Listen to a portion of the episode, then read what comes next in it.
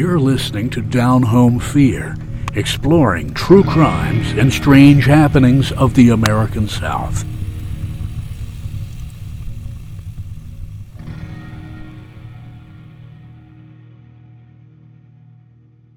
Welcome back to Down Home Fear. My name is H.H. H. Keegan.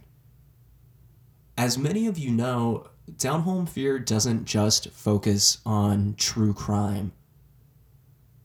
It also focuses on folklore and legends and supernatural tales.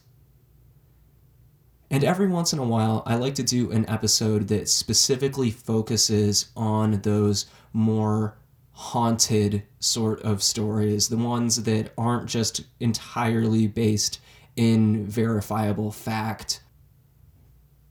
I've decided to call today's set of episodes Southern Horror Parts 1 and 2.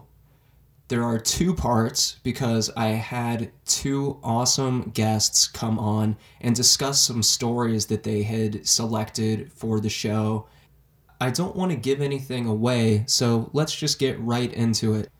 The stories for this segment include the Bell Witch and the Bunnyman Bridge legends.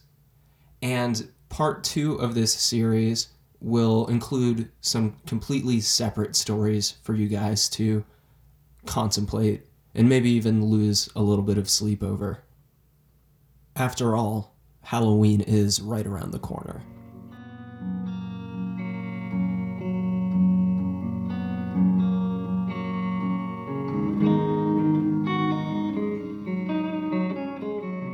So I'm sitting here today for the first time with two guests who have agreed to come on, and I'm so excited to welcome them to Down Home Fear.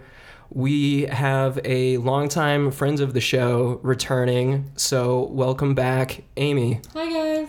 How have you been doing? Been doing great. How have you been doing? I've, I've been doing well. I'm glad that we were finally able to uh, coordinate a time for you to come back on. I, I know a lot of people enjoy hearing your stories, and Yeah. you know it's just a, always a pleasure to have you. Thanks, bud. Um, and you have actually introduced me to someone else who is also interested in southern true crime and macabre stories.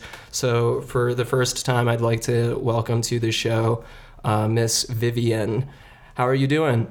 I'm good. How are you? I am excellent. So, what made you agree to come on to this uh, podcast? I like that you use that word like we're forced to. What do you mean? I mean, I feel, I feel like volunteer, maybe?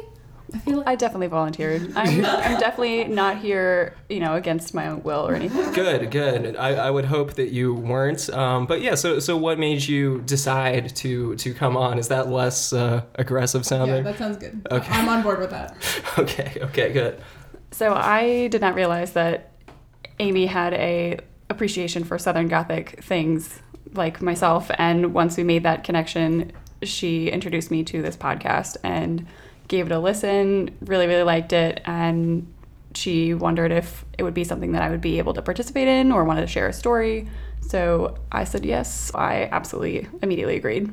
That's awesome. And um, we had been talking about it for probably like I don't know a couple of months. I, at least two months. At least two months. Yeah, we'd been talking about it for a while, and so I was trying to think of a, a good um, episode for for you all to come back in, uh, Amy, and, and you for the first time, Vivian. And I thought that a really good group episode to do would be another horror themed supernatural themed episode. So in the past i've had people come on and we've spoken about various southern ghost stories or haunted locations things like that. And i think it's always more fun for these sorts of shows to do them with other people. You know to have that kind of i don't know campfire experience of sorts um, so Also, is it worth mentioning that uh, Keegan and Vivian first met when we went to a reading on cannibalism? I feel like Oh, that's like a fitting Yeah, thing was- for this. yeah that's true actually Some good context. We yeah we were at a uh, book reading in Washington D.C. about uh, different forms of uh, cannibalism in, in various uh, species of animal and it, very very weird and then when, afterward we uh, we all went out to like a vegan restaurant Yeah, lost the lost the appeal of meat for a day, I guess. we took a we took a brief break from steak and chicken and everything Just for one short meal. Yeah. Without any uh, further delay, uh, we'll we'll get started. We have several different stories. I think the the listeners are really going to find these interesting. Some of them are pretty obscure, so I, I'm really excited to hear them and, and discuss them with you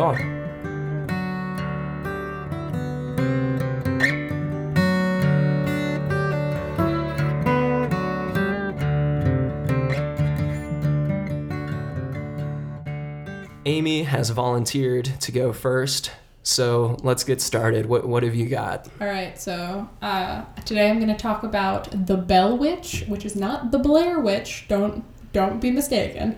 Um, so all right, cue the virtual flashlight beneath my chin. Um, the year is 1804. John Bell, his wife Lucy, and his family moved to Red River, Tennessee, which is now Adams, Tennessee, if you're familiar. The farmer grew his land and his fortune, and the family lived a peaceful 13 years. But then, in 1817, something changed their lives forever. John Bell saw an animal out in the field one night with the head of a rabbit and the body of a dog. John shot at the animal and it disappeared, so he thought it was the end of it. But then, that night, the family began to hear strange noises, faint knocking on the doors and outer walls. But then, the noises became louder over time and varied. Rats scurrying, stones dropping, chains rattling, gulping and choking noises when no one was there. The family was afraid, but they didn't tell anybody. They kept it to themselves for about a year. Then a voice began to speak, in a faint whispering. The voice had a particular interest in one daughter, Betsy. She was attacked in her sleep, her hair pulled, and welts and bruises appearing on her body. The voice began addressing the family members by name. She allegedly hated John Bell, the father figure of the family, who first saw the animal in the field, and she vowed to kill him. She also spoke to Betsy, the girl that she beat up, allegedly, in the middle of the night, and warned her against marrying her intended hubby, Joshua Gardner. So, Okay, quick timeout. all right. So we so this all started. They heard or they saw a, a strange rabbit slash what fox like creature, rabbit dog. It was A a, rabbit? head, so it's like a little. but like a tiny rabbit, like a little hoppy bunny rabbit yeah, but so like slash dog, not a rabid dog. No, not a rabbit dog. Sorry about that. It's like a little bunny head on a big dog body. Is what we Oh my gosh. Okay, so they they saw this, and then over a period of years, uh, so over the period of a year, like one night he saw the animal, and then noises started happening, and then they started getting more and more intense over the period of a year until finally they heard a voice. And it was described in one account as like a whispering, raspy voice of a woman, like an old woman. Uh, and I think the account said that she was, you know, whispering Bible verses and whatnot. as they do, As those they do weird raspy old lady voices in your home. in your home in the 1800s. In, that's the in key. Tennessee. Okay, that's the key. Um, but don't don't fear, because after the voice started happening and a year of this had passed, John was like, "Hmm, maybe I should probably tell somebody about this." So Yeah. he did. He confided in his neighbor, uh, James Johnson, which I think is a really solid name. That's a great American name. Right, right. So the Johnsons spent the night at the house, and after they wis- witnessed the same strange things happening, Mr. Johnson suggested that they should probably tell more people in the town. So They didn't suggest they just move. they, no, they were like, "We need to really look into this." Or that there's like something wrong with them. Like, hey, are you sure that you guys aren't like drinking bad water? I mean, they stayed the night. They saw it. oh, they so they witnessed The it. Johnsons were like, "Oh, this creepy old woman is talking to me, and there's stones and rats, and what what is going on?" okay, So all right.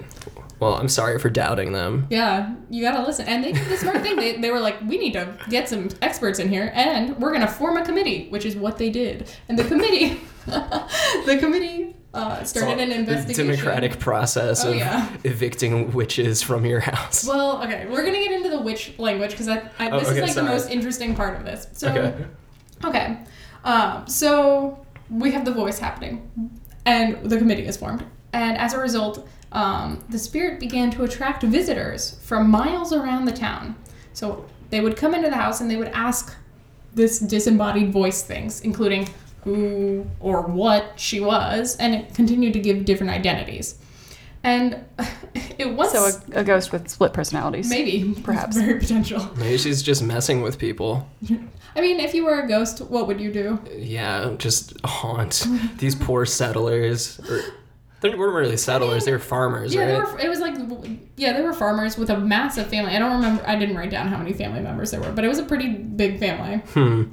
Did Creepy. anyone have any motivations to move them from their land? It was not written down that anybody was like, let's move. But I would say that would be my first choice of action. But okay, so they're these people show up to the house, which is another reason I would want to move personally. Um, and at one point, when the voice is asked who it is, it says that it is a witch of a neighbor woman named Kate Bates. So this is like a weird thing to me. A, a witch of a neighbor woman, and I was wondering if that meant it was a ghost of the neighbor or it was a ghost of the neighbor who was once a witch. Like what?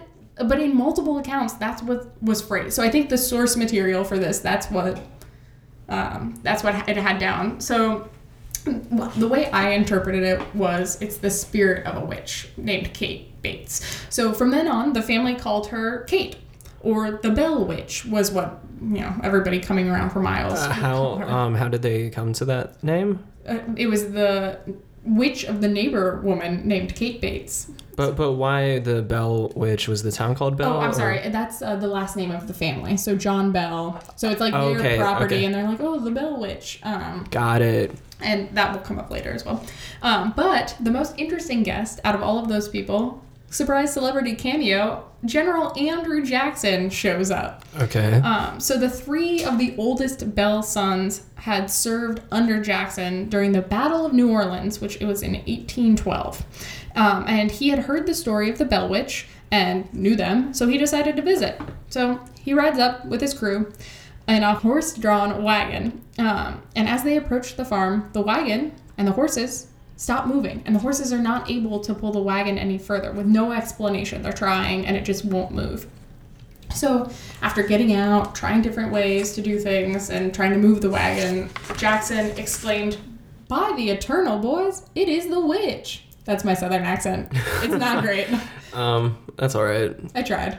I give it a 3.5 out of Nice. 10 or 5 Yeah. 3.5 out of 5 excuse me It's okay. We're not we're not here to judge accents. Thanks, but fam. Um, so It's then- great effort. In response to his exclamation, um, he heard a voice say, All right, General, let the wagon move on. I will see you again tonight. And just like that, the horses were able to pull the wagon again. Jackson had planned on staying the week with his crew, but after experiencing the wagon and apparently more of the witch's attacks during the night when they slept, uh, the group left the Bell Farm the next day. could you describe the attacks There wasn't a lot of details on that, but my assumption is it's going to be the same thing where they're hearing noises and voices in the night. Um, I think it really only talked about the witch, get, witch, ghost, unclear, getting physical with Betsy specifically. Um, but as far as I'm not sure how much we can trust Jackson actually came because there are Yeah. accounts of the event um, that exist, but none of them are his. Like he never wrote about it. So there, this is like he was famous at the time, like he was a famous general, and he gets more famous later on. Um, if you're familiar with, With Andrew American Jackson history. or American history, um, for those who don't live in the U.S., he was like a big figure. Uh, he was um mainly uh I th- he like 1830s would have been when he was a president. But Jackson never wrote about it. Um, so it is possible that this was completely fabricated because he is a famous figure in American history and he was famous at that point. Um, so it's entirely possible that people were just saying, "Oh, did you hear what celebrity showed up at the Bell Witch place?" So I think that's that could definitely be part of it. Right. And I I think that like there would have to be historical accounts, you know, uh histories of his life that were written around the time and today that and like would corroborate that. him. Yeah, so- it sounds a little sketchy to Yeah, me. So Um, we'll, we'll give him a pass on it. what just what 'cause year? I- What year was all this in? So that happened in 1819. yeah, so basically- Andrew, Andrew Jackson would have been president around like 1830. yeah. So, um, it, so this he was- still this was a number of war years. Hero, though. Yeah, this he was a war hero and then eventual um, racist. Uh, I, I mean, Genocidal. probably Genocidal. still a racist Yeah. beforehand, but um, yeah. but also famous for hunting witches, I guess. I mean, or famous for being afraid of them. or famous for being afraid of witches. So big question mark on that, but I, I did find this like a funny part of the story. yeah, that, was amusing. Very goofy. So then the next year in 1820, John Bell died, which is what the vi- the what the witch had promised would happen. She would, vowed that she would kill him. Um, so when he dies, the family found a mysterious vital, which is like a little container, in the next room from where his body was. They fed the liquid that was in the vital to the cat, and the cat just straight up died. Why would they? Why would they do that? Yeah. to test what it was is my assumption. How is they were gonna test if it kills cats or not? I mean, uh, maybe they were like, "This is what killed John. Let's see." Or I mean, I feel like back in the day, people had a very different view in the U.S. of pets, right? I mean, I like they were more functional than they than now. That's when, true. Your dog wasn't a family member. They were, you know, a guard dog or a farm, a herding animal. Yeah, and like cats were around to keep away mice from farmhouses. they were a utility. Yeah. And, like were- I wouldn't feed a random thing to my anybody's dog. You know what I mean? Now we we view dogs very Okay, differently. okay, we're getting so sidetracked Sorry, on okay. like animal rights in the early So, 1800s. This like, cat just dies. And okay, then the cat dies. the witch's voice took credit for the death, which she had earlier vowed, and she could be heard laughing and singing during his funeral on the farm. So when they buried him, there she is, being very joyful, which is super weird because there's no reason for him for her to vow that she wanted to kill him for her to hate him. So it's kind of a weird thing to me. And then the next year, so a year after his death in 1821, the voice warned Bell's widow Lucy that she would return once again in seven years. Then, seven years later, the witch made her final appearance at the farm. She spoke with John Bell Jr. um, and apparently predicted the Civil War. Little light on those details, though, so How- unclear in how she predicted it. But that's what was written about. Like she predicted the Civil War. So She predicted it would happen, or yes, okay. but I I mean, it, that would be in what 1828. So a pretty early prediction, I By guess. About um a little what like 35 years. yeah, I kind of have Civil this. War started in 1860. Yeah, so like a little bit early. Like I don't know. I feel like if it was closer, you could be like, oh, they're just making it up because it was impending. But I feel like um I mean there were some smart people back then. I think if you just had like basic understanding of like world economics and stuff, you know, like but was I- John Bell Jr. one of those people? I don't know. I mean, maybe he was a scholar of sorts and he understood like the ramifications of the slave trade and Yeah, you know agrarian stuff. I had this view when I was reading about them having their meeting during the final appearance where like she shows up and they have tea. Um, obviously that doesn't happen, but that was the, my mental image of this meeting. Um, but basically, overall, the details vary greatly on this story. Um, and it's likely the story has been exaggerated because the, the only written record is several years after all this stuff apparently happens. Um, so just something to keep in mind. And then an interesting tidbit some people think that the witch was just a ruse to break up the relationship between Betsy Bell and her fiance, Joshua Gardner. Don't know if you remember me talking about that. Because the witch had this really strong opposition to the match. Um, so Betsy, out of fear, ended the relationship in 1821. So as a result, she was like, bye, we're not getting married. I'm too afraid of this witch. Um, three years later, she marries her school teacher, Richard, Richard Powell. Um, Powell's first wife died in 1821, the same year Betsy ended her engagement to Gardner. But before that, he was a family friend and he had taken a great liking Oh my God, there's so I'm, there's so many names. I know, I'm kind of I'm trying to keep them straight. So this is the daughter that got like attacked in the night, and like she specifically, the witch was like, "You better call off your marriage to your intended." So like like y- years before Yeah, though, right? yeah, and, like, when it first started. 1817 or 1880 is when uh, 1818 uh, is probably around when it happened. So he's the, I kind of find like an issue with this because yeah, maybe the guy likes her, but he's married, so why would he be telling? Like, how would he make the witch thing happen? Is my question. Do you know what I mean? Like, this is kind of a thin ruse, uh, conspiracy theory in my mind. So he was interested in her and he knew that she was going to be betrothed Mm-hmm. to another man and so he tried to create some sort of s- story that would scare her from from marrying her, her intended Yeah, that's like the theory that this whole thing was like fake. yeah. Yeah. So I, you know, you can buy buy into whatever you That, think. that, that would be like some real long term Well, you're already That's already a very long con. That is Yes. a super long con. yeah that's that's like very sophisticated I, Yeah. yeah i don't know Too intense. But today, so if you're into it and you're near Tennessee, um, you can visit the Bell Farm and the nearby cave, which is rumored to be where the witch lived. And there's like a whole story surrounding that that I, I figured wouldn't be too long for this podcast. But if you Google it, uh, it'll come up. Um, a- an early version of the family's cabin has been recreated in the original spot. So if you want to get really spooked out, you can go to this recreated cabin. you can see if you hear any strange voices or Chains. chains rattling in the night Yeah, super creepy. So that, that's Cool. the Bell Witch, guys. That's a that's a crazy story.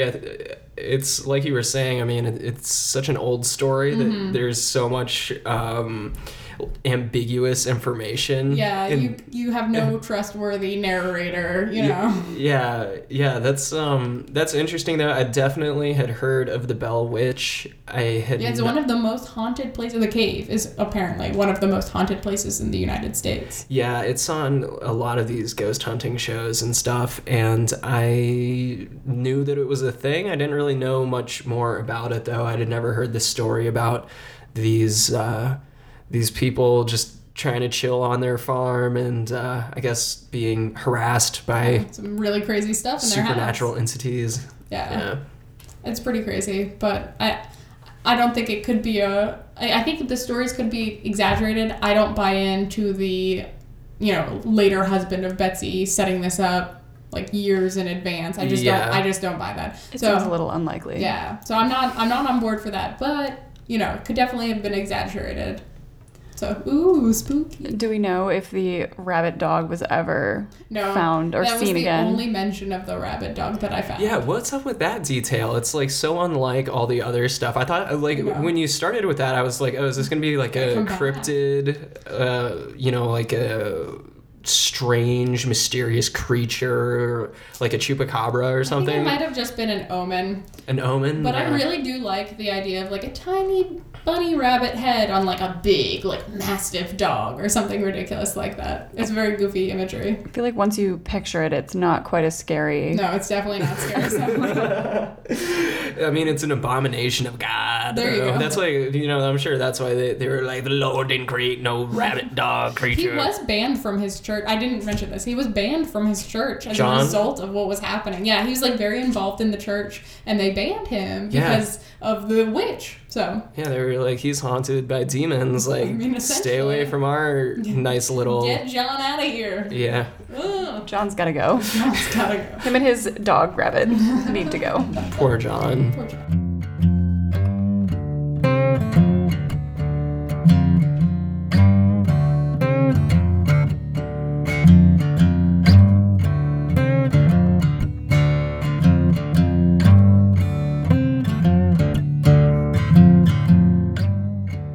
So um, this is the Bunny Man Bridge. Oh, I want. Yeah, I love this. Okay, that's great. That's great. We're, it's a Virginia favorite spooky story. R- right. Okay, so this next story that I am going to do is a um, popular urban legend from Northern Virginia.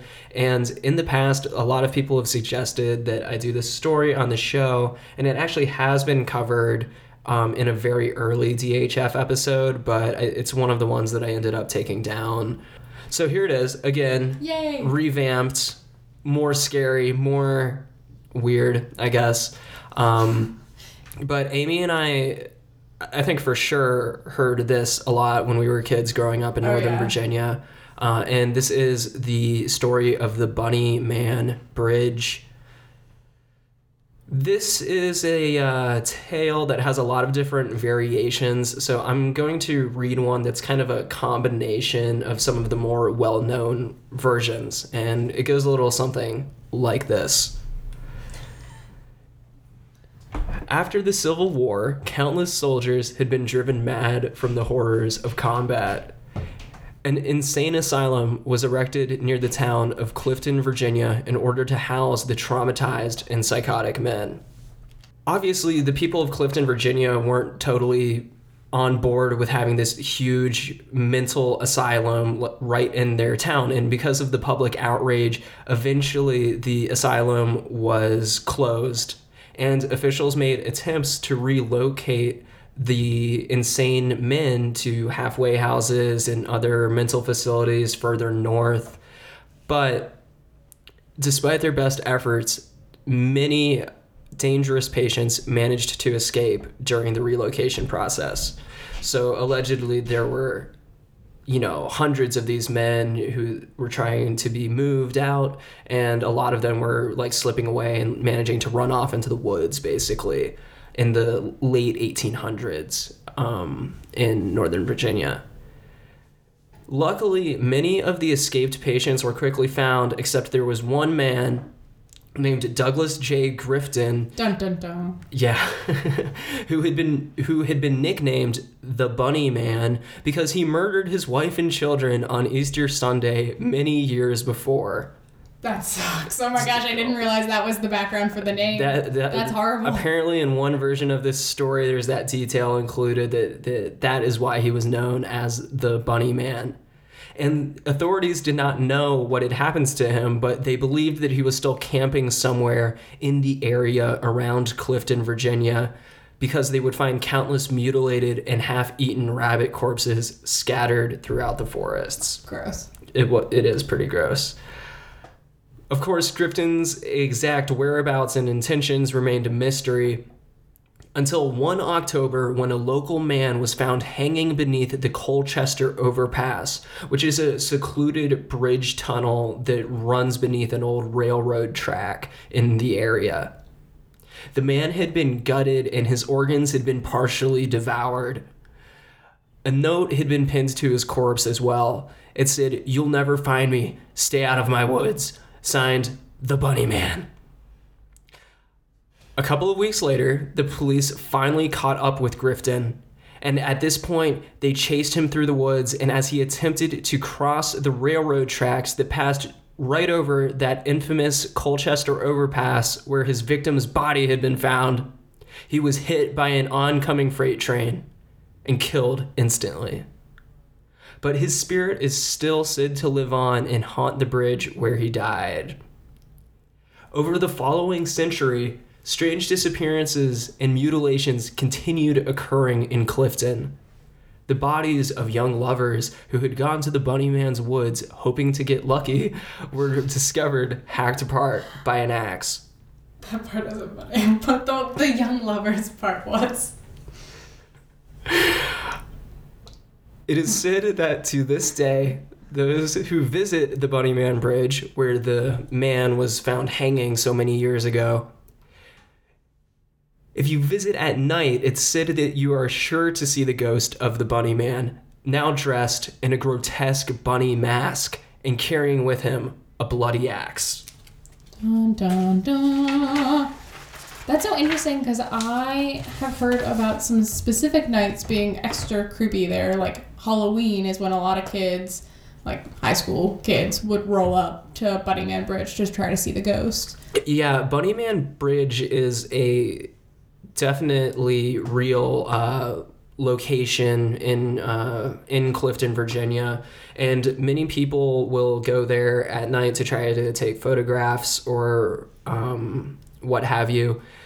It's a it's a really creepy looking little bridge. Um, it, basically, it, it's just as it was described in the story, a uh, a very narrow bridge tunnel with a uh, railroad uh, track running across it.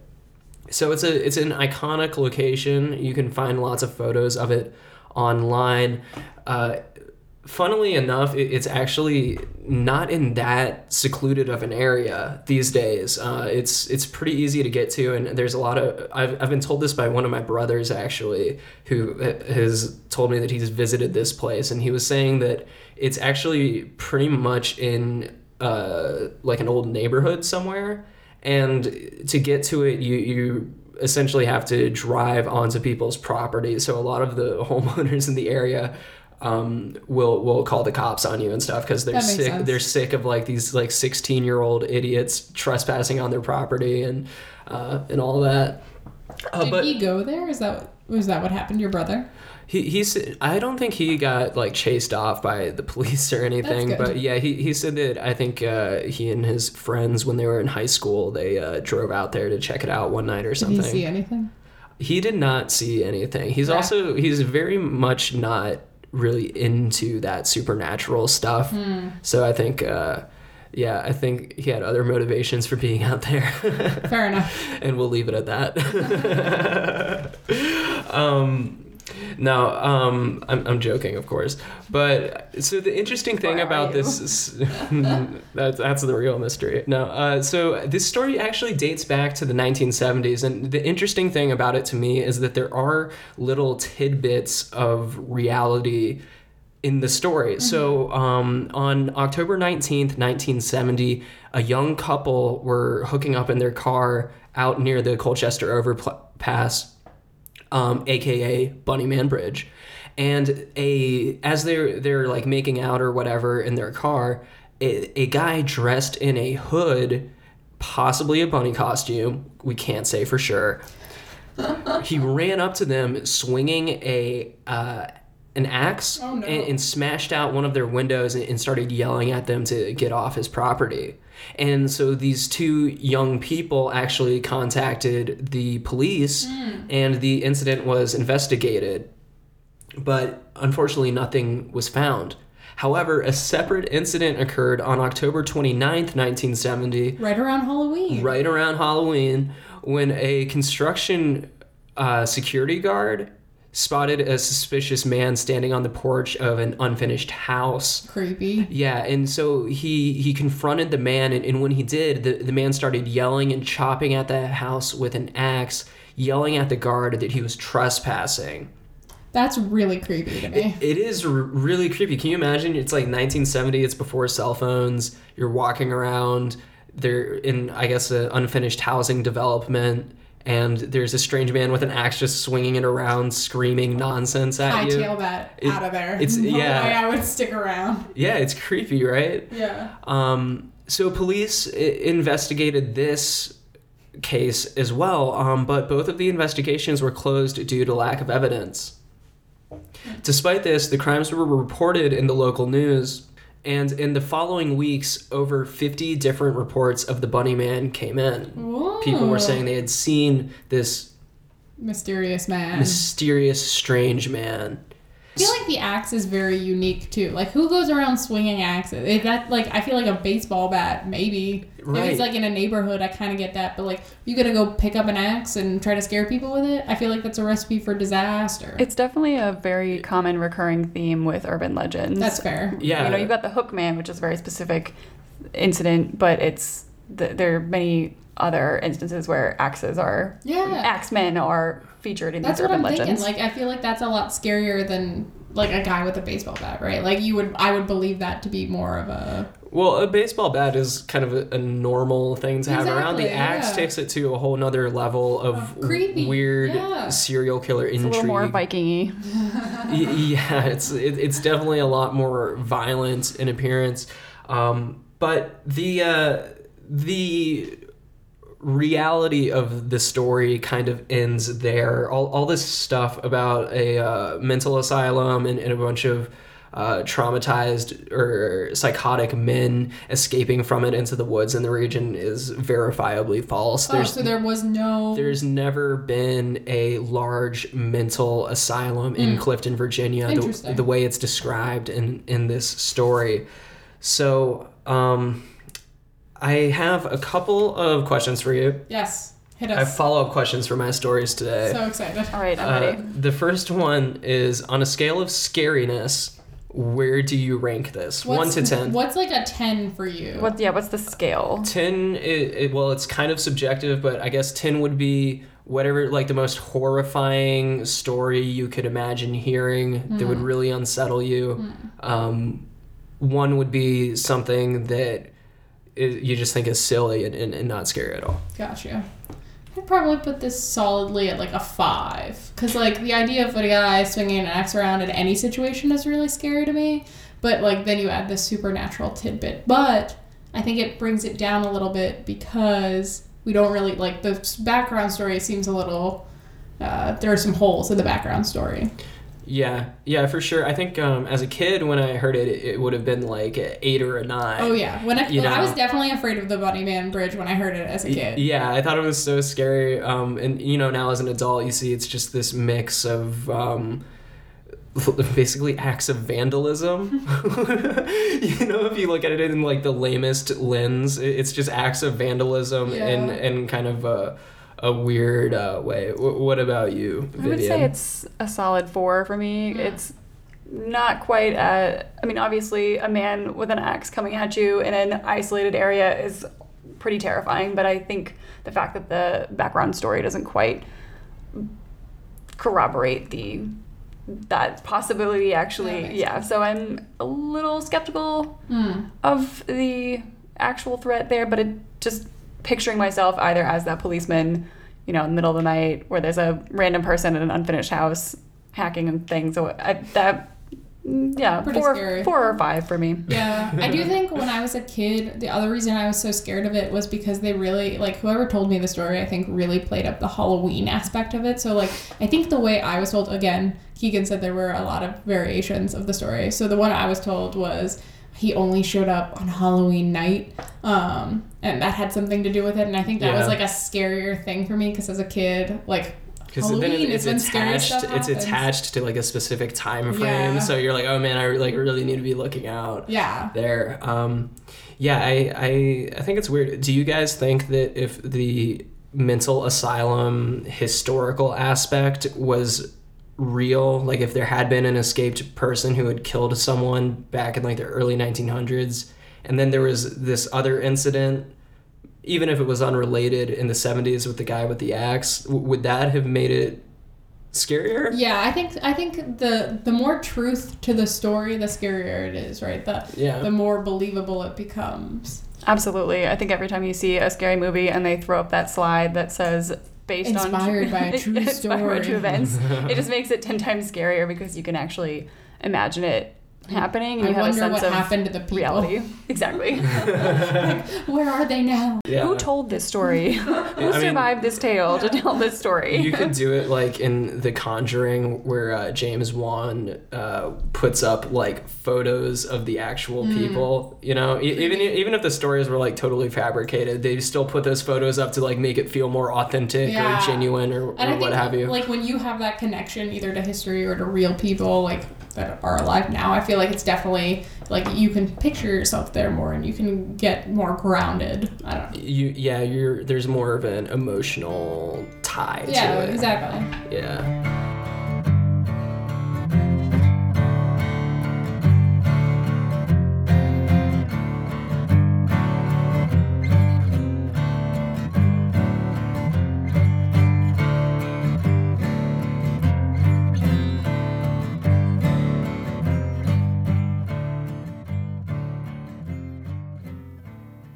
That was part one of our two part Southern horror series.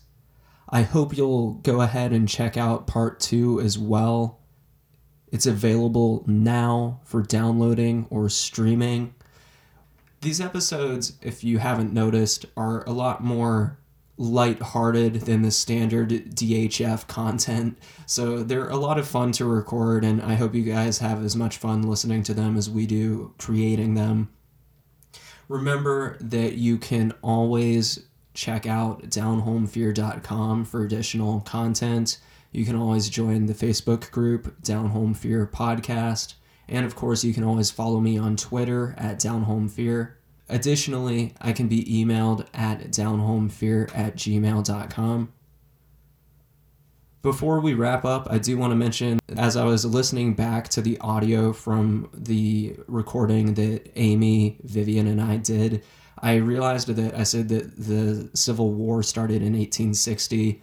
Just want to go on record as saying I know that that's not correct. It actually began in 1861.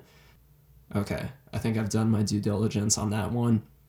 My name is H.H. Keegan. As always, thank you so much for listening. You guys are awesome. Check out Southern Horror Part 2, available now.